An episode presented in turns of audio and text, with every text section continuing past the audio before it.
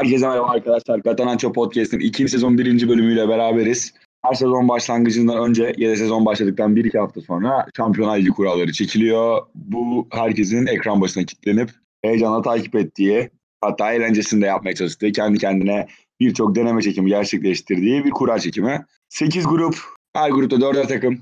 32 takımdan bir Şampiyonlar Ligi kurası çekildi bu sezon yine ve geçen sezon değişen sistemden sonra birinci torbadan 5 büyük, 6 büyük ligin şampiyonu ve UEFA Avrupa Ligi ve Şampiyonlar Ligi şampiyonu gelirken direkt kalan torbalar aynı eski sistemde olduğu gibi devam etti.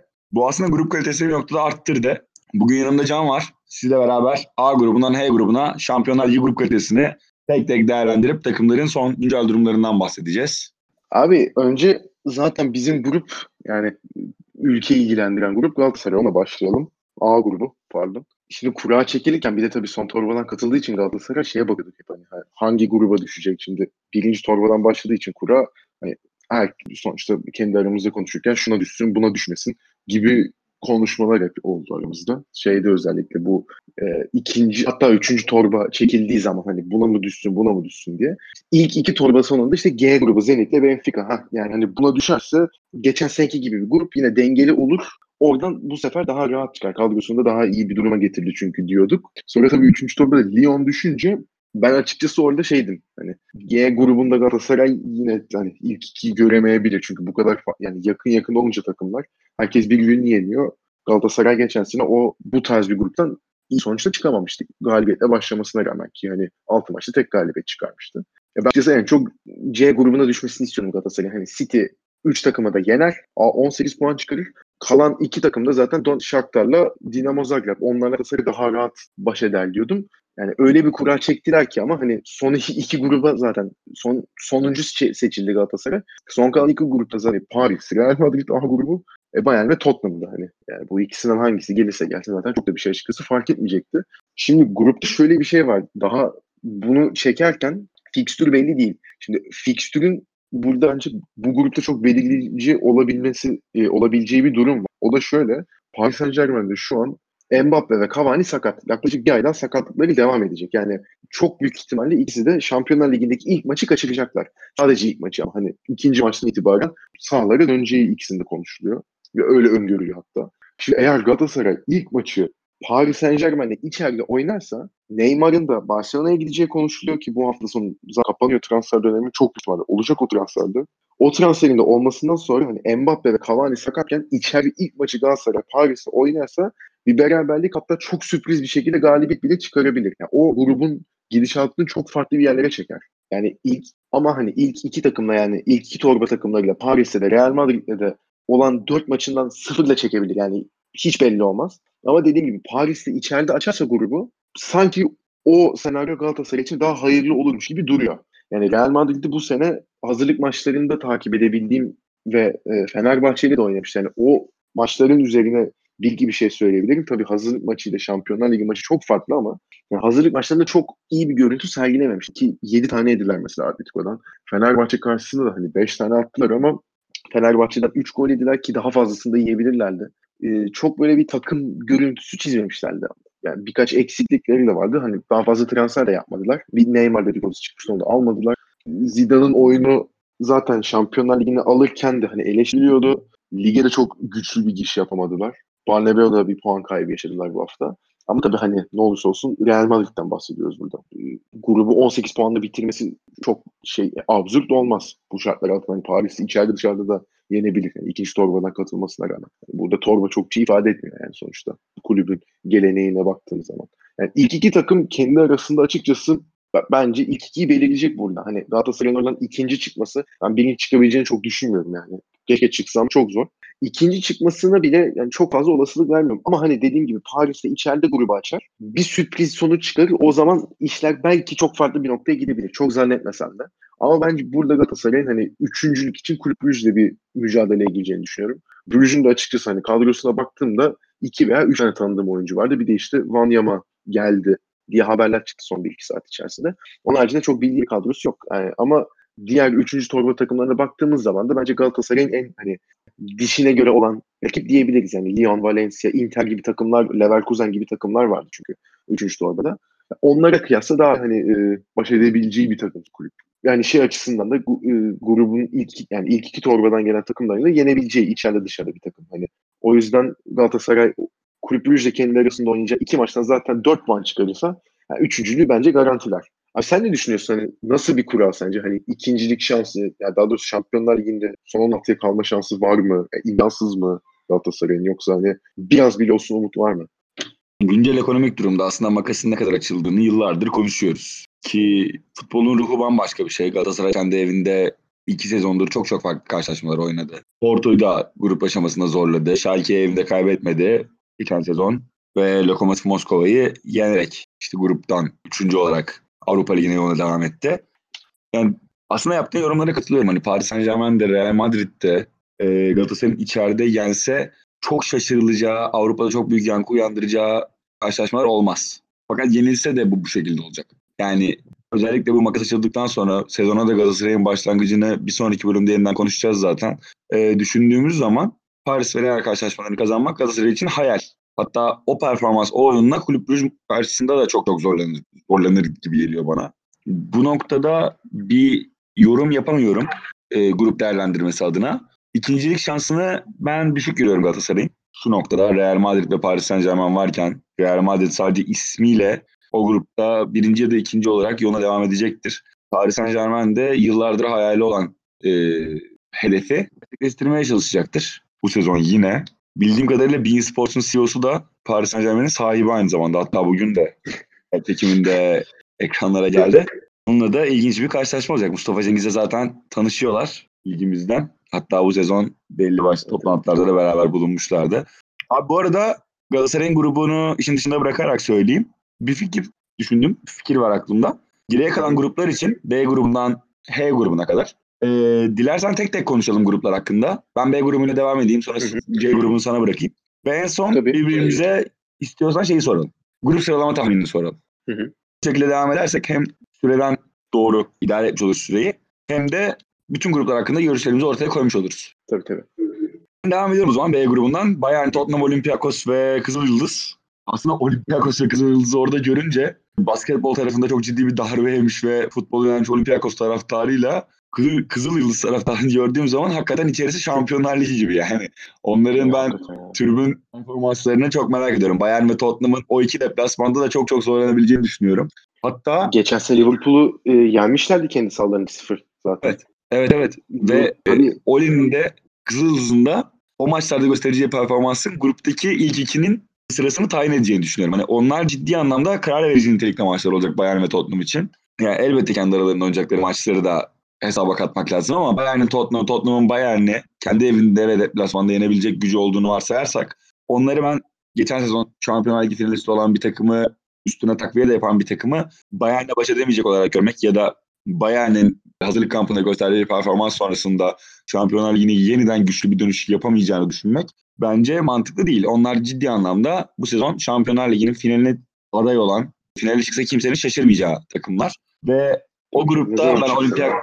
evet evet yani ben Olympiakos'la Kızıldız'ın o noktada bu sezon bu gruptan çıkabileceğini düşünmüyorum. Fakat ciddi anlamda karar verici nitelikte olduklarını düşünüyorum ve e, o maçları da ben ciddi anlamda takip etmek istiyorum. Özellikle tribün performansı o maçta çok çok daha etkileyici olur. ben bu grubun sıralamasının aynen torba sıralaması olduğu o torba sıralamasında yapıldığı gibi olacağını düşünüyorum. Yani Bayern lider çıkar. ikinci Tottenham, üçüncü Olympiakos ve dördüncü Kızıl, Kızıl Yıldız. Plasemde Kızıl Yıldız'ın Olympiakos'un üstüne çıkması. Yani Avrupa Ligi'nde yoluna devam etmesi olur. Gayet makul. Yani ben dediklerine katılıyorum. Belki Tottenham bir sürpriz yapıp birinci olabilir grupta da açıkçası Bayern'in ben artık bu sene geçen sene Kovac'la çok e, iyi geçirmemişler. Sallantılılardı. Ben de birinci çıkarlar diye düşünüyorum. C grubu abi bence diğer grupları yani baktığımız zaman herhalde en favorisi açık olan grup yani. Şimdi City geçen sene de Shakhtar'la eşleşmiş. Zaten o da bir enteresan yani. City iki sezondur Shakhtar'ı çekiyor ikinci torbadan. 6'yı da atıp gönderiyor zaten sonra şey kendi evine. Yani City bu gruptan açıkçası tek puan kaybedebileceği yer olarak ben hani Atalanta deplasmanını görüyorum Atalanta deplasmanı. hani, ona açıkçası belli olmaz şimdi. Atalanta çok farklı bir oyun oynuyor. Hani çok iyi hücum eden, ileride çok iyi organize olan ve çok hızlı hücuma çıkan bir takım Atalanta ama yani City'nin de defansında tabii sıkıntılar olduğunu biliyoruz. Hani e, bu sene oraya transfer yapmadılar. Kompanyayı kaybettiler. İşte Stones Laporte ve e, Otamendi üçlüsüyle devam ettiriyorlar. Hani Stones'la Laporte çok iyi bir uyum yakaladılar. Laporte da geçen sezon özellikle çok üst seviye çıktı. Çıkardı oyununu ama tabii hani bir hala bir hani işte Van Dijk'tır, Ramos'tur yani o tarz bir savunma liderleri yok. Ve hani çok hızlı atağa çıkan ve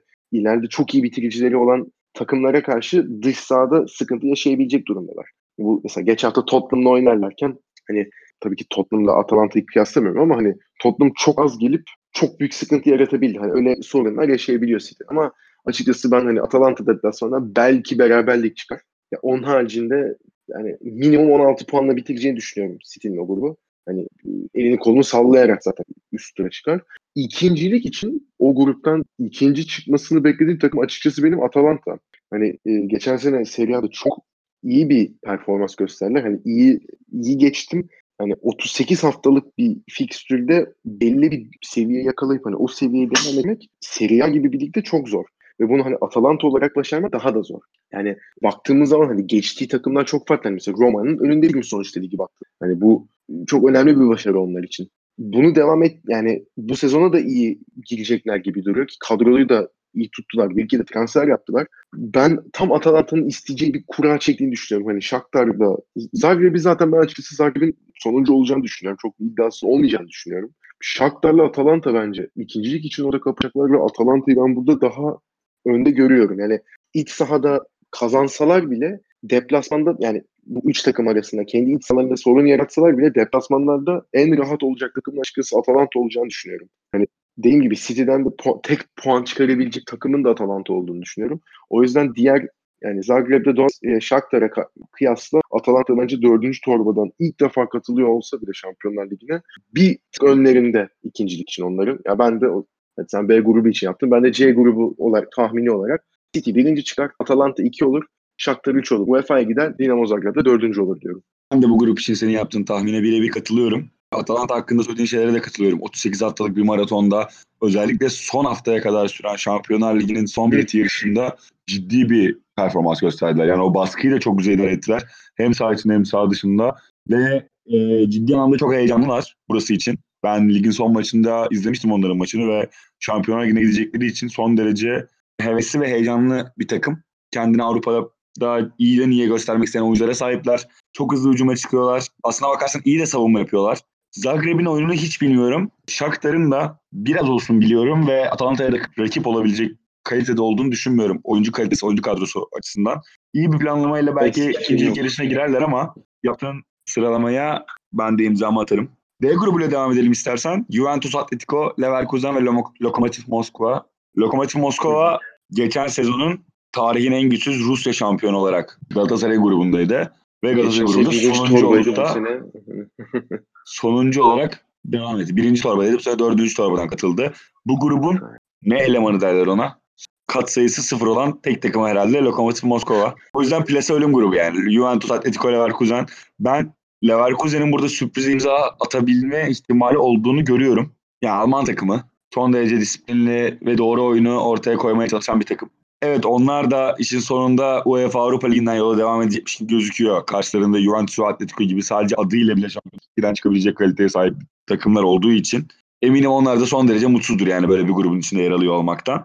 Tabii. Fakat Atletico'nun performansı bana kalırsa kötü değildi hazırlık kampında. Juventus'u çok fazla izleme fırsatı bulamadım. Onların da bir international turnuvası vardı. Orada biraz olsun gözlemledim. Onların da geçen sezona göre ki geçen sezon da son derece başarılılardı. Geçen sezona göre birazcık daha yapılanmalarının kuvvetli olduğunu ve daha fazla oyuncuya güvenebildiklerini görüyorum bu sene. Özellikle orta saha hattında son derece geniş bir kadroya sahipler. Hani Serie yükünü zaten çok fazla omuzlarında hissetmiyorlar. Her sezonda şampiyon oldukları için. Bu sezon birazcık onu hissedebileceklerini düşündüklerindendir büyük ihtimalle. Ciddi anlamda hiçbir kadro kurdular. Özellikle orta sahada. Ve bu rotasyonda da Şampiyonlar Ligi gruplarında Atletico'dan daha az zorlanacaklarını ve grubu birincilikle tamamlayabileceklerini düşünüyorum.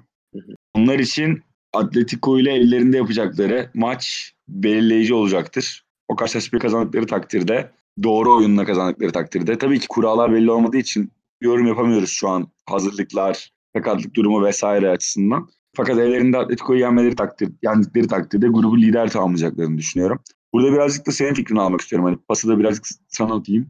Ee, sen bu grup hakkında ne düşünüyorsun? Abi bu öncelikle şimdi Juventus grubunda onların geçen seneki zaten hani son 16'da yanlış hatırlamıyorsam oynamışlardı.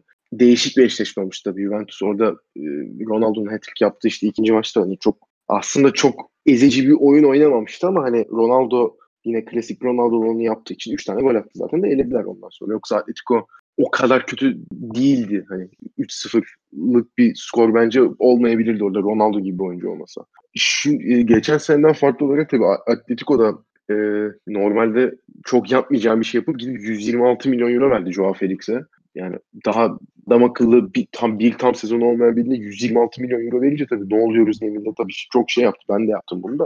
Hani bu nasıl para diye. Hatta konuşmuştuk zaten bir, bir bölümde senle bunu da. O çocuğun ama birkaç maçını izledikçe de hani niye bu kadar para verildiği ve ne beklendiğini daha bir anlamış durumdayım şu an. Ha, o çocuk çok fark yaratabilecek gibi duruyor. Ee, o çocuğun yarattığı farkla grup birinciliğinin Atletico zorlayabilir bence burada. Hani iyice artık Şampiyonlar Ligi'ne odaklanır diye düşünüyorum. Hani 8 sene oldu. Ee, yanlış hatırlamıyorsam Serie A 8. kez üst üste aldılar bu sene. Yani iki Şampiyonlar Ligi finali var, iki hüsran var. Bence artık bu sene Ronaldo da 34 yaşına gelmişken bu fonda bu yüzden yani 100 yaşında geri gelip Juventus'ta yedek kaleci olmayı kabul etmişken artık bu sene yani bu gruptan da birinci çıkıp ondan sonra finale kadar gidip almaları lazım bence kupayı. Sarri de geldi zaten başlarına. Hani Allegri ile o oyunu çok sergileyemiyorlardı. Artık bu sene o sene olması lazım bir kere Juventus için. O ayrı. O yüzden ben dediklerine de katılıyorum grup içindeki maçlara. Atletico sadece belki birinciliğe zorlayabilir diyorum ama 1-2 Juventus Atletico çıkar Hollanda. Abi E grubuna bakınca da E grubu bence Şampiyonlar Ligi'ne geldi bu sezonki en sıkıcı grubu yani açıkçası. 1 ee, ve 2 çok belli. Yani Liverpool bence oradan e, birinci yani Napoli'nin çok zorlayabileceğini düşünmüyorum. Ee, her ne kadar Ancelotti ile iyi bir sinerji yakalamış olsalar da yani yine de iyi çıkarlar. Ama onun haricinde de 3 ve 4 hani onlar bile Salzburg'la Genk kendi arasında hani 3. 4. yarışı verecekler. Öyle duruyor da şimdi hangisi 3. hangisi 4. olur açıkçası kadrolarını çok iyi bilmiyorum. Yalan olmasın. O yüzden çok bir şey yapamıyorum. O yüzden dediğim gibi en sıkıcı Şampiyonlar Ligi grubu bu, bu gibi geliyor gözüme. Hani bir tek Liverpool Napoli maçları izlenir bu grupta gibi duruyor. Onunla da Liverpool bir tek önde sonuçta Napoli'nin. Geçen sene hani 97 puan toplamış. Şampiyonlar Ligi'ni almış bir takım olarak. Liverpool'un herhalde gruptan birinci çıkacağını söylemek çok da iddialı bir söylem olmaz. Ben burada en çok merak ettiğim tabii 16 milyon euroya Napoli'nin aldığı Elif ne yapacak Şampiyonlar Ligi'nde? Süre alacak mı? Aldığı süreyi nasıl değerlendirecek? Onu açıkçası mesela Liverpool'a karşı oynayacak mı onu merak ediyorum. Geçen sezon ben seviyorum böyle anekdotları biliyorsun. Liverpool Napoli ile Anfield'da oynadığı karşılaşmayı kaybetse ya da hatta berabere kalsa gruptan çıkar çıkamama ihtimaliyle karşı karşıyaydı. O maçı 80'den sonra lafını bölüyorum. Kazandılar yanlış hatırlamıyorsam. Fikstür belli oldu Galatasaray'ın. İstiyorsan sayayım. Dersen iyi olur ya hazır konuşurken. Heh, hazır şey lafını bölüyorum kusura bakma da şu an belli. Hakikaten tam yani 11'i beklemişler. Ee, ilk maç Bruges deplasman. Sonra ikinci, üçüncü maçlar üst üste içeride. Önce Paris, sonra Real Madrid. Dördüncü maç Real Madrid deplasman. Beşinci maç Bruges içeride. Son maçta Paris deplasman. Bence baya kötü bir kura. Ya baya kötü fikstür çıkmış Galatasaray. Hatta geri dönelim önce bunu değerlendirelim istersen. Bruges deplasmanıyla başlaması son derece kötü. Çünkü zaten oturmamış bir Çok kadro. Kötü. Eylül'ün ikinci evet. haftası oynanacak ilk maç. O zamana kadar kadro kendini oturtamaz da toparlayamazsa grupta belki de üçüncülük mücadelesi vereceği takıma karşı ilk deplasman maçını heba ederek kaybetmiş olacak. Sonrasında üst üste Paris ve Real bu karşılaşmalardan mutlaka ve mutlaka puan çıkarması lazım ki iddiasını gerek üçüncülük gerek ikincilik için sürdürebilsin. Hani ben lider ben de lider çıkabileceğini düşünmüyorum Galatasaray'ın ama ikincilik ve üçüncülük iddiasını sürdürebilmesi için üst üste oynayacağı Paris ve Real maçlarında kırılganlık göstermeden birinden e, hüsranla ayrılsa bile ya da kulüp Brugge deplasmandan hüsranla dönse bile kırılganlık göstermeden bu maçlara aynı motivasyona çıkıp puan ya da puanlar almaya çalışması gerekiyor. Bir dördüncü maçta sanırım Brugge içeride miydi? İlk maç Brugge deplasmanı abi. Dördüncü maç. Ha pardon e, hayır. Dördüncü maç Real Madrid deplasmanı. 6 Kasım. 6 Kasım. Sıkıntılı bir tarih Galatasaray için. Neyse. Abi bu arada e, şimdi fixture demişken şöyle bir şey de var. Hani öyle zamanlara denk gelmiş ki ilk maç bu arada 18 Eylül'de Brüj deplasmanı. Ha, 18 Eylül'de açıyor Galatasaray Şampiyonlar Ligi. Şeyleri paylaşmışlar şu an önümde açık da. Paris'le 1 Ekim'de kendi sahasında oynayacak Galatasaray ikinci maçı. Bundan o hafta 3-4 gün önce de Fenerbahçe ile kendi evinde oynuyor Galatasaray. Önce o var. Sonra 22 Ekim'de Real Madrid oynayacak kendi evinde. 3-4 gün sonra Beşiktaş deplasmanına gidiyor. Ondan sonra e, grubun 5. maçı 26 Kasım Kulüp Brüj'de içeride. Bundan 3 gün önce Başakşehir'le oynayacak. 26'sında Brüj'le oynayacak. Sonra gidecek o hafta sonu Trabzonspor deplasmanına gidecek Galatasaray. Hani öyle bir fikstürde gelmiş ki hani toptan Şampiyonlar Ligi lig her şeyi bir anda Galatasaray hani paketleyip gönderebilir her şeyi. Her yerden avlatabilir yani. Öyle bir fikstür gelmiş. Galatasaray bu performansıyla zaten her yerden 3. haftadan avlatacağı da benziyor yani. Onu da değerlendirmek Zaten. için ben sabırsızlanıyorum. E grubundan devam edelim istersen. Daha fazla Edelim. tatsızlaştırmadan bu konuyu. Bir anekdottan bahsedelim. Geçen sezon yanlış hatırlamıyorsam, düzelt beni istiyorsan. Liverpool Napoli'yi Anfield'da yenemeseydi sanırım şa- kazandığı, geçen sezon mücadesine götürdüğü Şampiyonlar Ligi'nde gruplardan çıkamadan veda edecekti. Tabii tabii aynen. E, 80'den sonra kazandılar o maçı.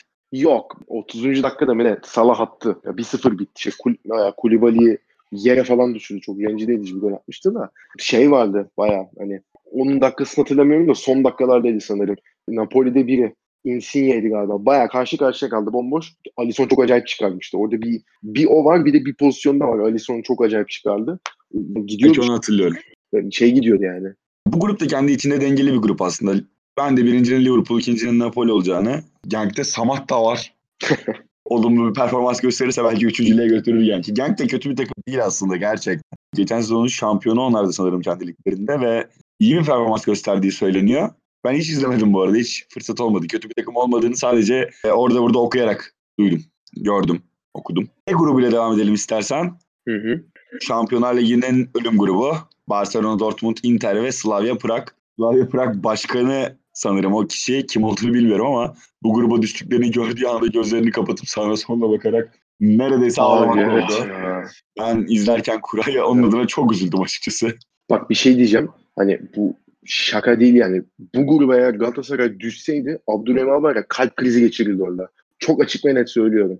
Hani hakikaten ambulans falan gelmesi gerekirdi içeri. O, kim yani ben de geçirildim muhtemelen bu gruba Galatasaray düşse. Hani, yani, açık ve net Bu, evet. Bu Prag grupta adına- çünkü bu çok büyük yani çok büyük ihtimalle Fen- e, Galatasaray Fenerbahçe'nin o sıfır çekme rekoruna ortak olurdu bu grupta yani. Bu grup aslında kendi içinde de dengeli bir grup. Prag'ı çıkartırsak sen ilk iki tahmin yapabiliyor musun bu gruba? Abi açıkçası çok net yapamıyorum. Yani şimdi mesela Barcelona birinci torba evet lig şampiyonu şudur budur da şimdi milletin unuttuğu, yani unuttuğu demeyeyim de görmezden geldiği bir şey var Barcelona hakkında. Abi iyi top oynamadılar geçen sene. Hiç iyi oynamadılar. Yani ve hani özellikle Twitter'da falan çok şey yapılıyor. Ya işte Osasuna'yı getirin de Messi hani atsın falan diye. Messi geçen sene eğer o, yani bir ay falan sakatlansaydı Barcelona Ligi yine şampiyon olurdu da bir, iki puanla falan olurdu. Hani Şampiyonlar Ligi'nde de yarı finali bile göremezdi. Hani Liverpool'un orada 3-0'dan 4-0 yani e, ikinci maçta 4-0 yenmesi çok acayip de tabii de. Yani Messi olmasa oralara kadar zaten gelinmezdi. Yani gelinse bile zaten ikinci maçta takılmaz olay. O ayrı. Yani yatsın kalksın Messi'ye dua etsinler geçen sene için. Suarez'e de yani. ikisi geçen sene çok acayip performans gösterdi. Hani bu sene onu düzeltebilecekler mi bilmiyorum. Şimdi Griezmann eklemesi var. E bir de Neymar ekleyecekler. Ya bayağı bir 5 tane hani 4 tane atak oyuncusuyla oynayacak herhalde şimdi. Hani Griezmann aslında forvet. E, Suarez forvet. E, Messi kariyerinin çok büyük bir kısmını ortada geçirmiş. Yani sahte 9 pozisyonunda geçmiş. Son 2-3 senedir sağ kanada atıldı. Hadi Suarez'e daha rahat oynayalım şeyiyle. E, hadi dörtlü orta sahanın hani işte 10 numarasında Messi gibi düşünsek. E, sol kanada Neymar geldi. Şimdi yedek bırakamazsın. Yani Frankie de Jong hamlesi çok iyi ama o da hani Busquets var. Şimdi direkt Busquets kesilip Frankie de Jong mu oynayacak? Üçlü orta saha mı düşünülüyor? Hani yanına Vidal'dir, Rakitic'tir. Onlar mı konacak? Yoksa hani 4-3-1'e mi dönecekler? Ve Valverde de bu taktiksel şeylerde çok güçlü bir teknik direktör değil. Yani o yüzden hani varmak istediğim nokta bu kadar Barcelona odaklı konuştum da Dortmund daha bence sağlam bir oyun yapı sahip takım grupta. Hani Dortmund birinci, Barcelona ikinci olsa, Dortmund bir, Inter iki olsa şaşıramayayım bir grup. Yani Dortmund'un bence Barcelona kadar birinci olma şansı var şu an grupta. Yani öyle bir grup. Ki hakeza Inter'in de var. Conte ile bu sezon çok farklı bir yere geliyor ve hatta hatta onu başka zaman konuşuruz. Serie A'da da kafayı oynayabileceğini düşünüyorum ben Inter'in. Ya Inter'in bu grupta üçüncü torbadan katılması hiç e, şeye olmaması lazım. Söyledin hani yabana atılmaması lazım Inter'in. Inter'in de Barcelona Dortmund kadar üst tur için bence şansı var. Barcelona'nın Frankie de Jong transferinden sonra orta saha rotasyonunu da ben son derece iyi görüyorum. Hangi taktiği benimserlerse benim, benimsesinler. Ya da kulübesine kimi koyacak olurlarsa olsunlar ya da dediğin gibi Vidal Frank de Jong ve Busquets'le orta sahayı üçleyebilirler. Ee, ben Neymar'ın da PSG performansından tekrar Barcelona'ya dönerek Barcelona'daki performansının eski performansının eski günlerinden esintiler sunmasının sonucu olarak yine Barcelona'nın bu gruptan lider çıkabileceğini düşünüyorum. Yani evet geçen sezon söylediği şeylere katılıyorum da Liga konusunda. Messi'nin bazı maçlarda gerçekten kafayı yeme noktasına geldiği paslar attıktan sonra böyle pozisyon devamını takip etmediği anlar olduğunu da hatırlıyorum. Çok böyle kendiyle zorlandığı bir sene yaşamıştı Barcelona'da geçen sene. Yani bir tek anlaşabildiği Suarez vardı. Hatta bir dönem sanırım sezon başı Deniz Suarez oynadı ve kafaları yiyordu yani Messi hatırlıyorum birkaç maçta. Ama yine de Neymar hamlesini de tamamlarlarsa Frankie de Jong, Neymar, Suarez ve Messi ile ben e, bu grubun favorisi, açık ara demeyeyim ama favorisinin Barcelona olduğunu düşünüyorum. Dortmund'un oyunuyla ilgili ya açıkçası Dortmund'un oyunuyla ilgili pek bir şey söyleyemem ama Inter'in ıı, başında Conte varken Lukaku hamlesinde yapmışken evet kötü bir performans sergilediğini söylüyor United taraftarı. Olumsuz değerlendiriyor Lukaku'yu ama Lukaku fiziğinde, gücünde bir forvetin şu an için ben dünyada aranan cins bir oyuncu olduğunu düşünüyorum.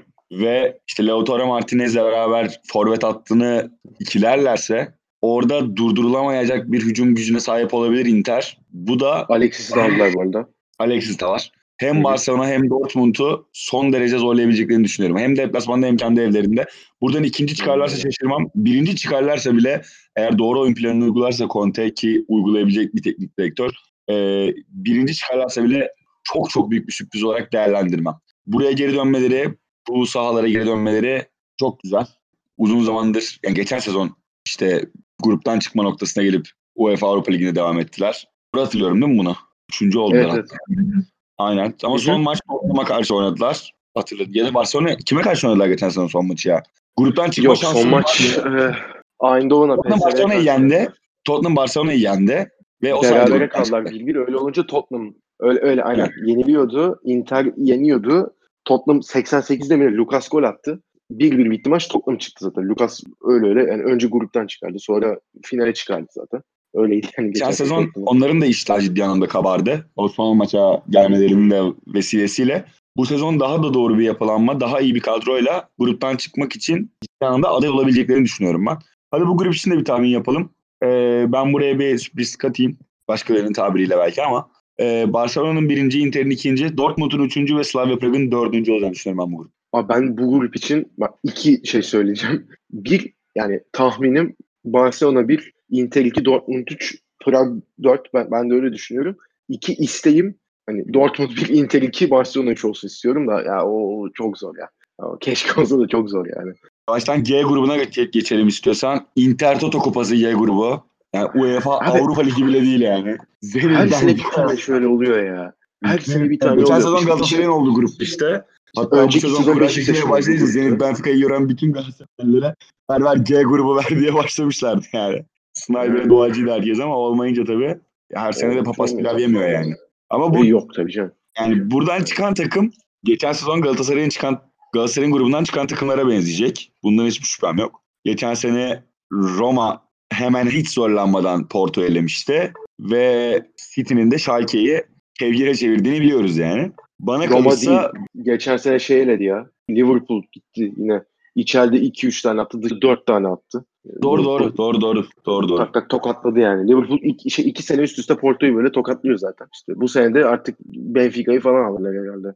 Schalke'yi de zaten City'nin kevgire çevirdiğini biliyoruz. Tabii Hani- Rekoru kırıyorlardı. 7'yi geçmedi. bu gruptan çıkan herhangi bir takımın ben Şampiyonlar Ligi için bu sezon planlamasında başarıya ulaşabileceğini düşündüğünü düşünmüyorum. Hatta bu grupta e, yol verme durumu bile karşımıza çıkabilir. Yani tabii ki maddi olarak bunu söylemiyorum ama kupaya uzanma yolunu tercih eden bir takım varsa bu grupta büyük ihtimalle birbirine yol verecektir. Siz, siz bir olun biz iki olalım. İşte yani bu grupta üçüncülük yarışı olacak yani bana kalırsa. Abi Herhangi bir şöyle şekilde diyeyim, Avrupa'da hani- kupaya uzanmak isteyen bir takım bu grupta üçüncü olmaya çalışır.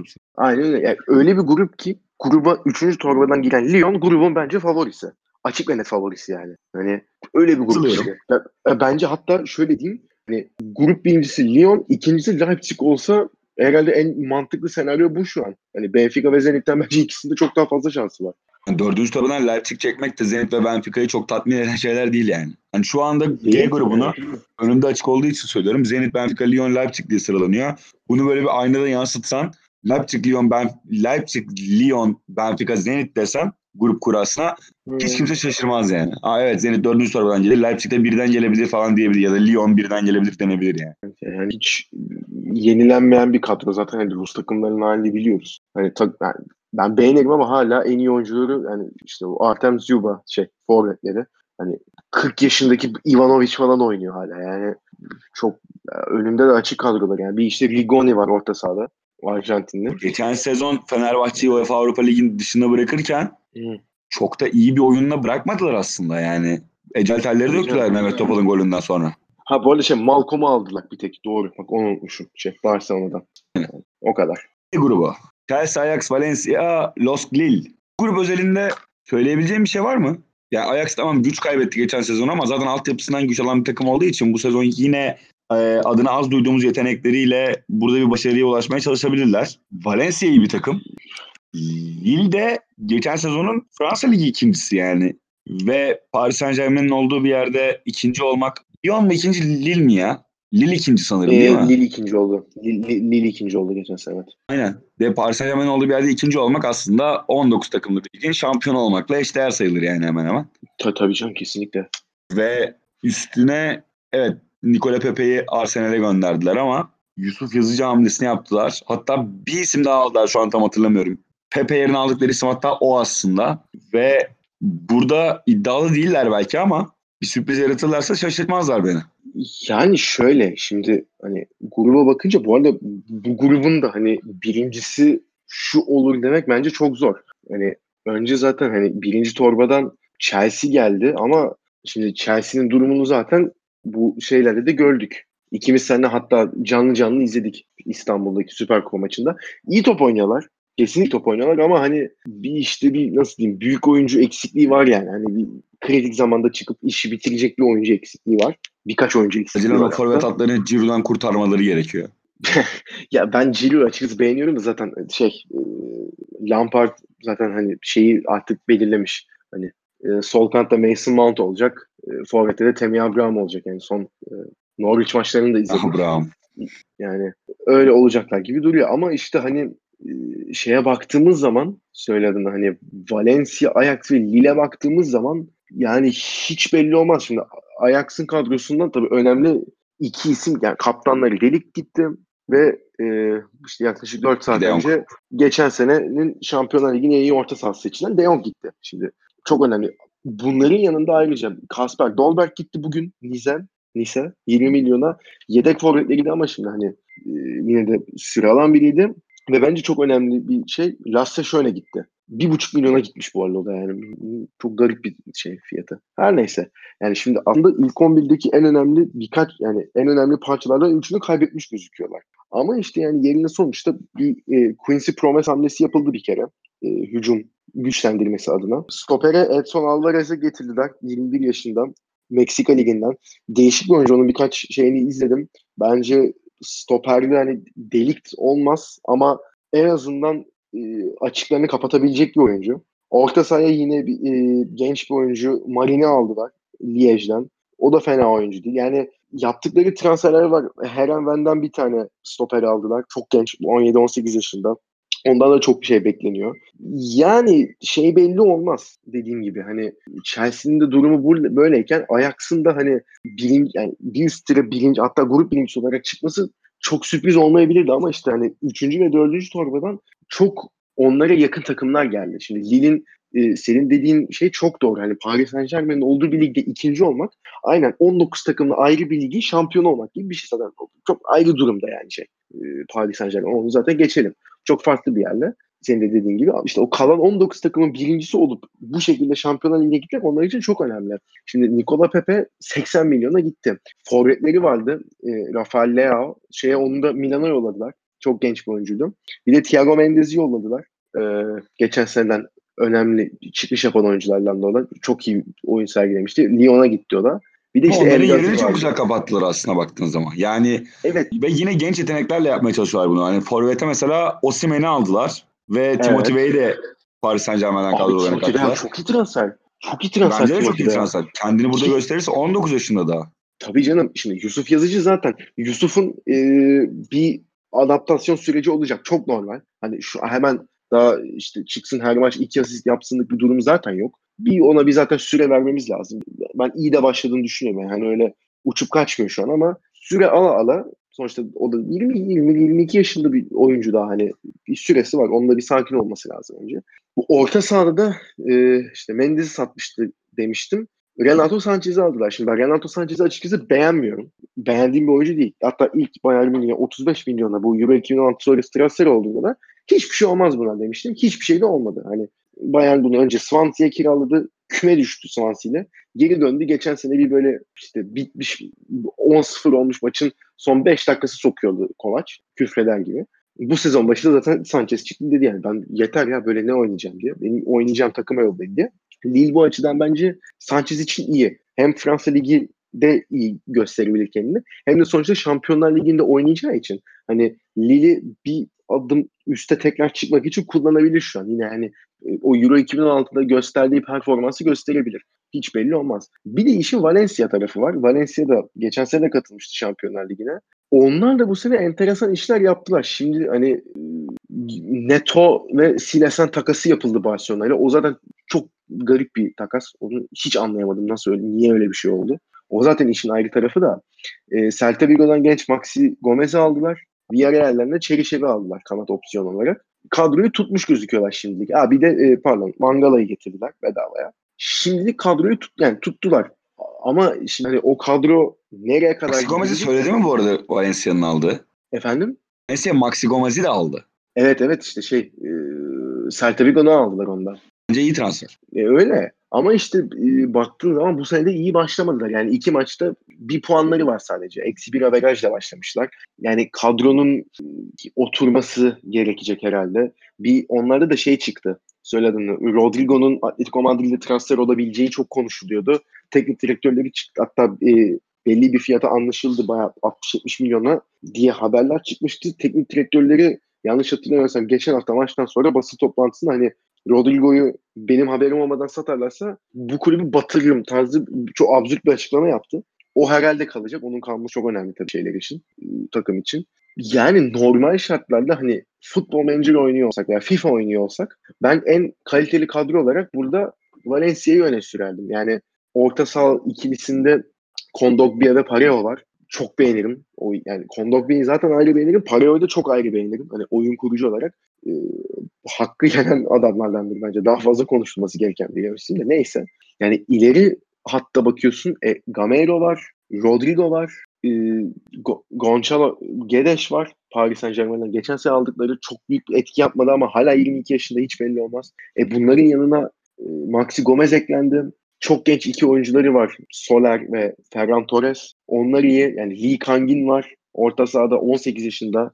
Yani çok aslında baktığın zaman potansiyelli bir kadrosu var. Yani Daniel Vaz var. Orta saha ve sağ oynuyor. Stoper ikilileri iyi yani Diakabisi, Paulista'sı. Kaleye şimdi Silesen geçecek. Hani çok geniş bir kadroları var ama yani işte dediğim gibi lige de yavaş başladığı için bu grup hakkında mesela sen ne olur? Son kim, kim kaçıncı çıkar?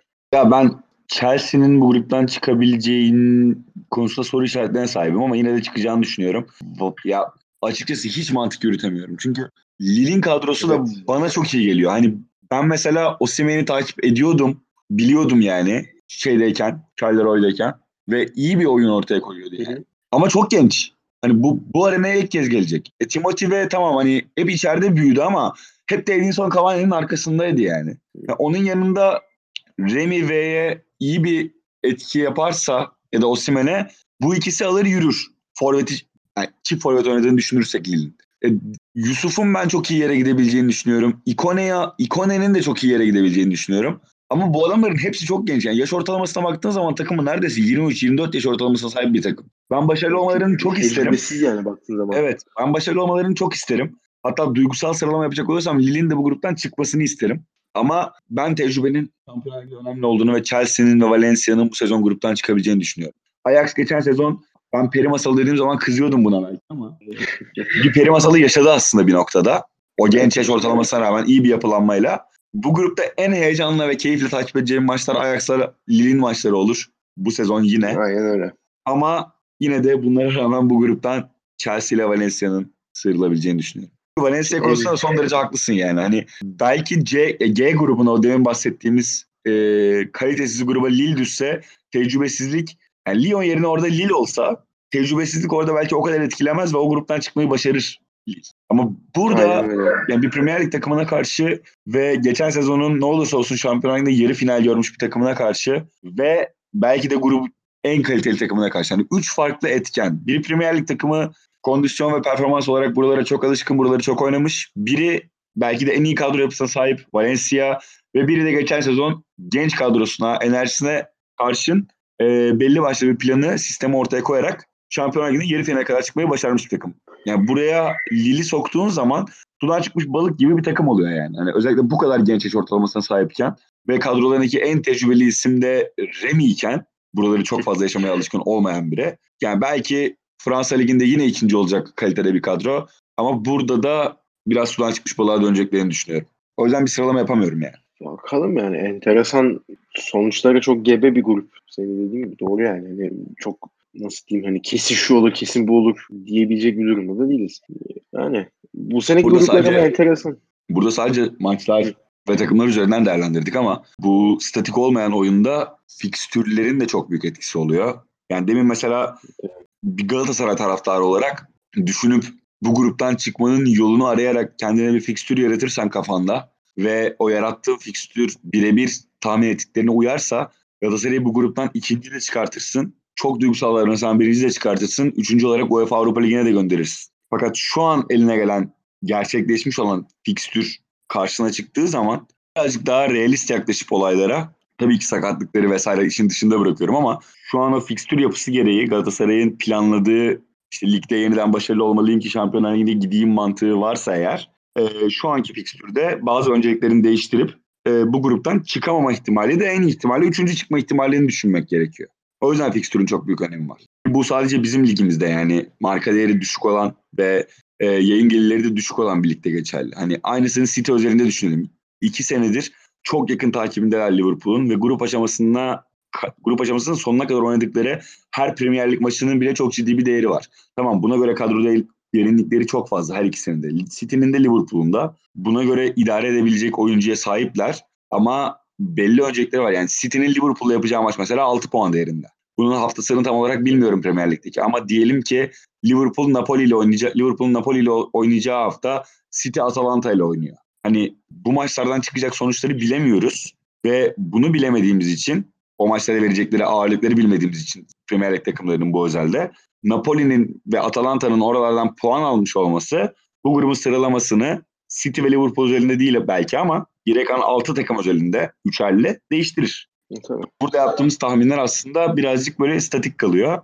Ama yine de takımlar üzerinde tahmin yapmak tabii ki. Tahmin ve e, yorum yapmak bence kötü değil. Tabii her sene yorum yapılır yani hani şeyi düşündüğün zaman e, grupları yorumluyoruz da hani onu geçtim tamamen şansa bağlı. Hani bir iki faktör var işte yok aynı ülke takımları aynı dörtlü grup içinde olamaz. Yok işte televizyon şey yüzünden fikstür şöyle olur falan haricinde hani tamamen şansa bağlı olan bir şeyi yani mesela grup kurasını bile herkes yok işte Twitter'da gif durdurdum şu grup çıktı aa bunlar gelecek. Yok işte internetten topa bastım toptan şu çıktı işte bu gruba düştü falan filan diye grup yapıyoruz yani o yüzden hani grup kurguluyoruz pardon öyle bir de- dedim de şey bizden maçlarla konuşulur yani gayet normal.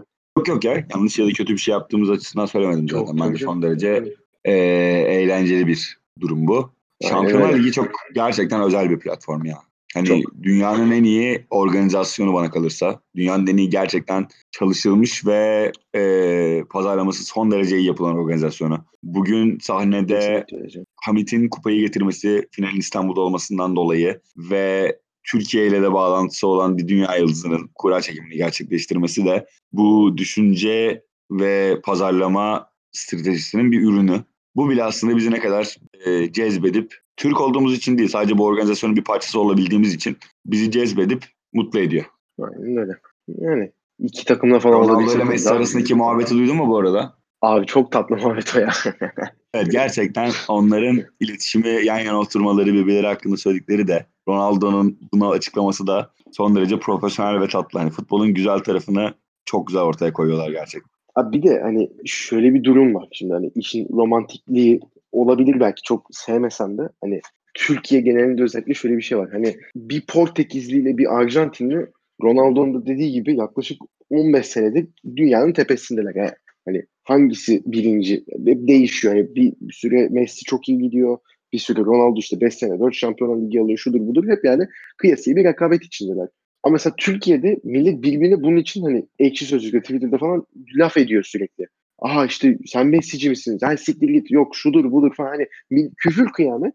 Adamlar yan yana oturup yani hani şeyde üçüncü bir kişinin Van Dijk'ın e, ödül aldığı yani en iyi oyuncu seçildiği törende yan yana oturup şakalaşıp işte Ronaldo yani ikisinde de beşer balon doğru var yanlış olmasın ama hani dönüp ne diyor biz 15 senedir böyle böyle dünyanın en tepesindeyiz. Bu herhalde tarihte olmamış bir şey. Ben çok özel hissediyorum Messi ile böyle bir e, şeyimiz olduğu için ama işte yemek de yiyemedik. Yasa bir akşam yemeğe çıkmamız lazım. Ya diyor Messi oradan gülüyor. Hakikaten ya diyor hiç niye böyle bir şey yapma. Yani ne kadar hani aslında egodan uzak bir şey.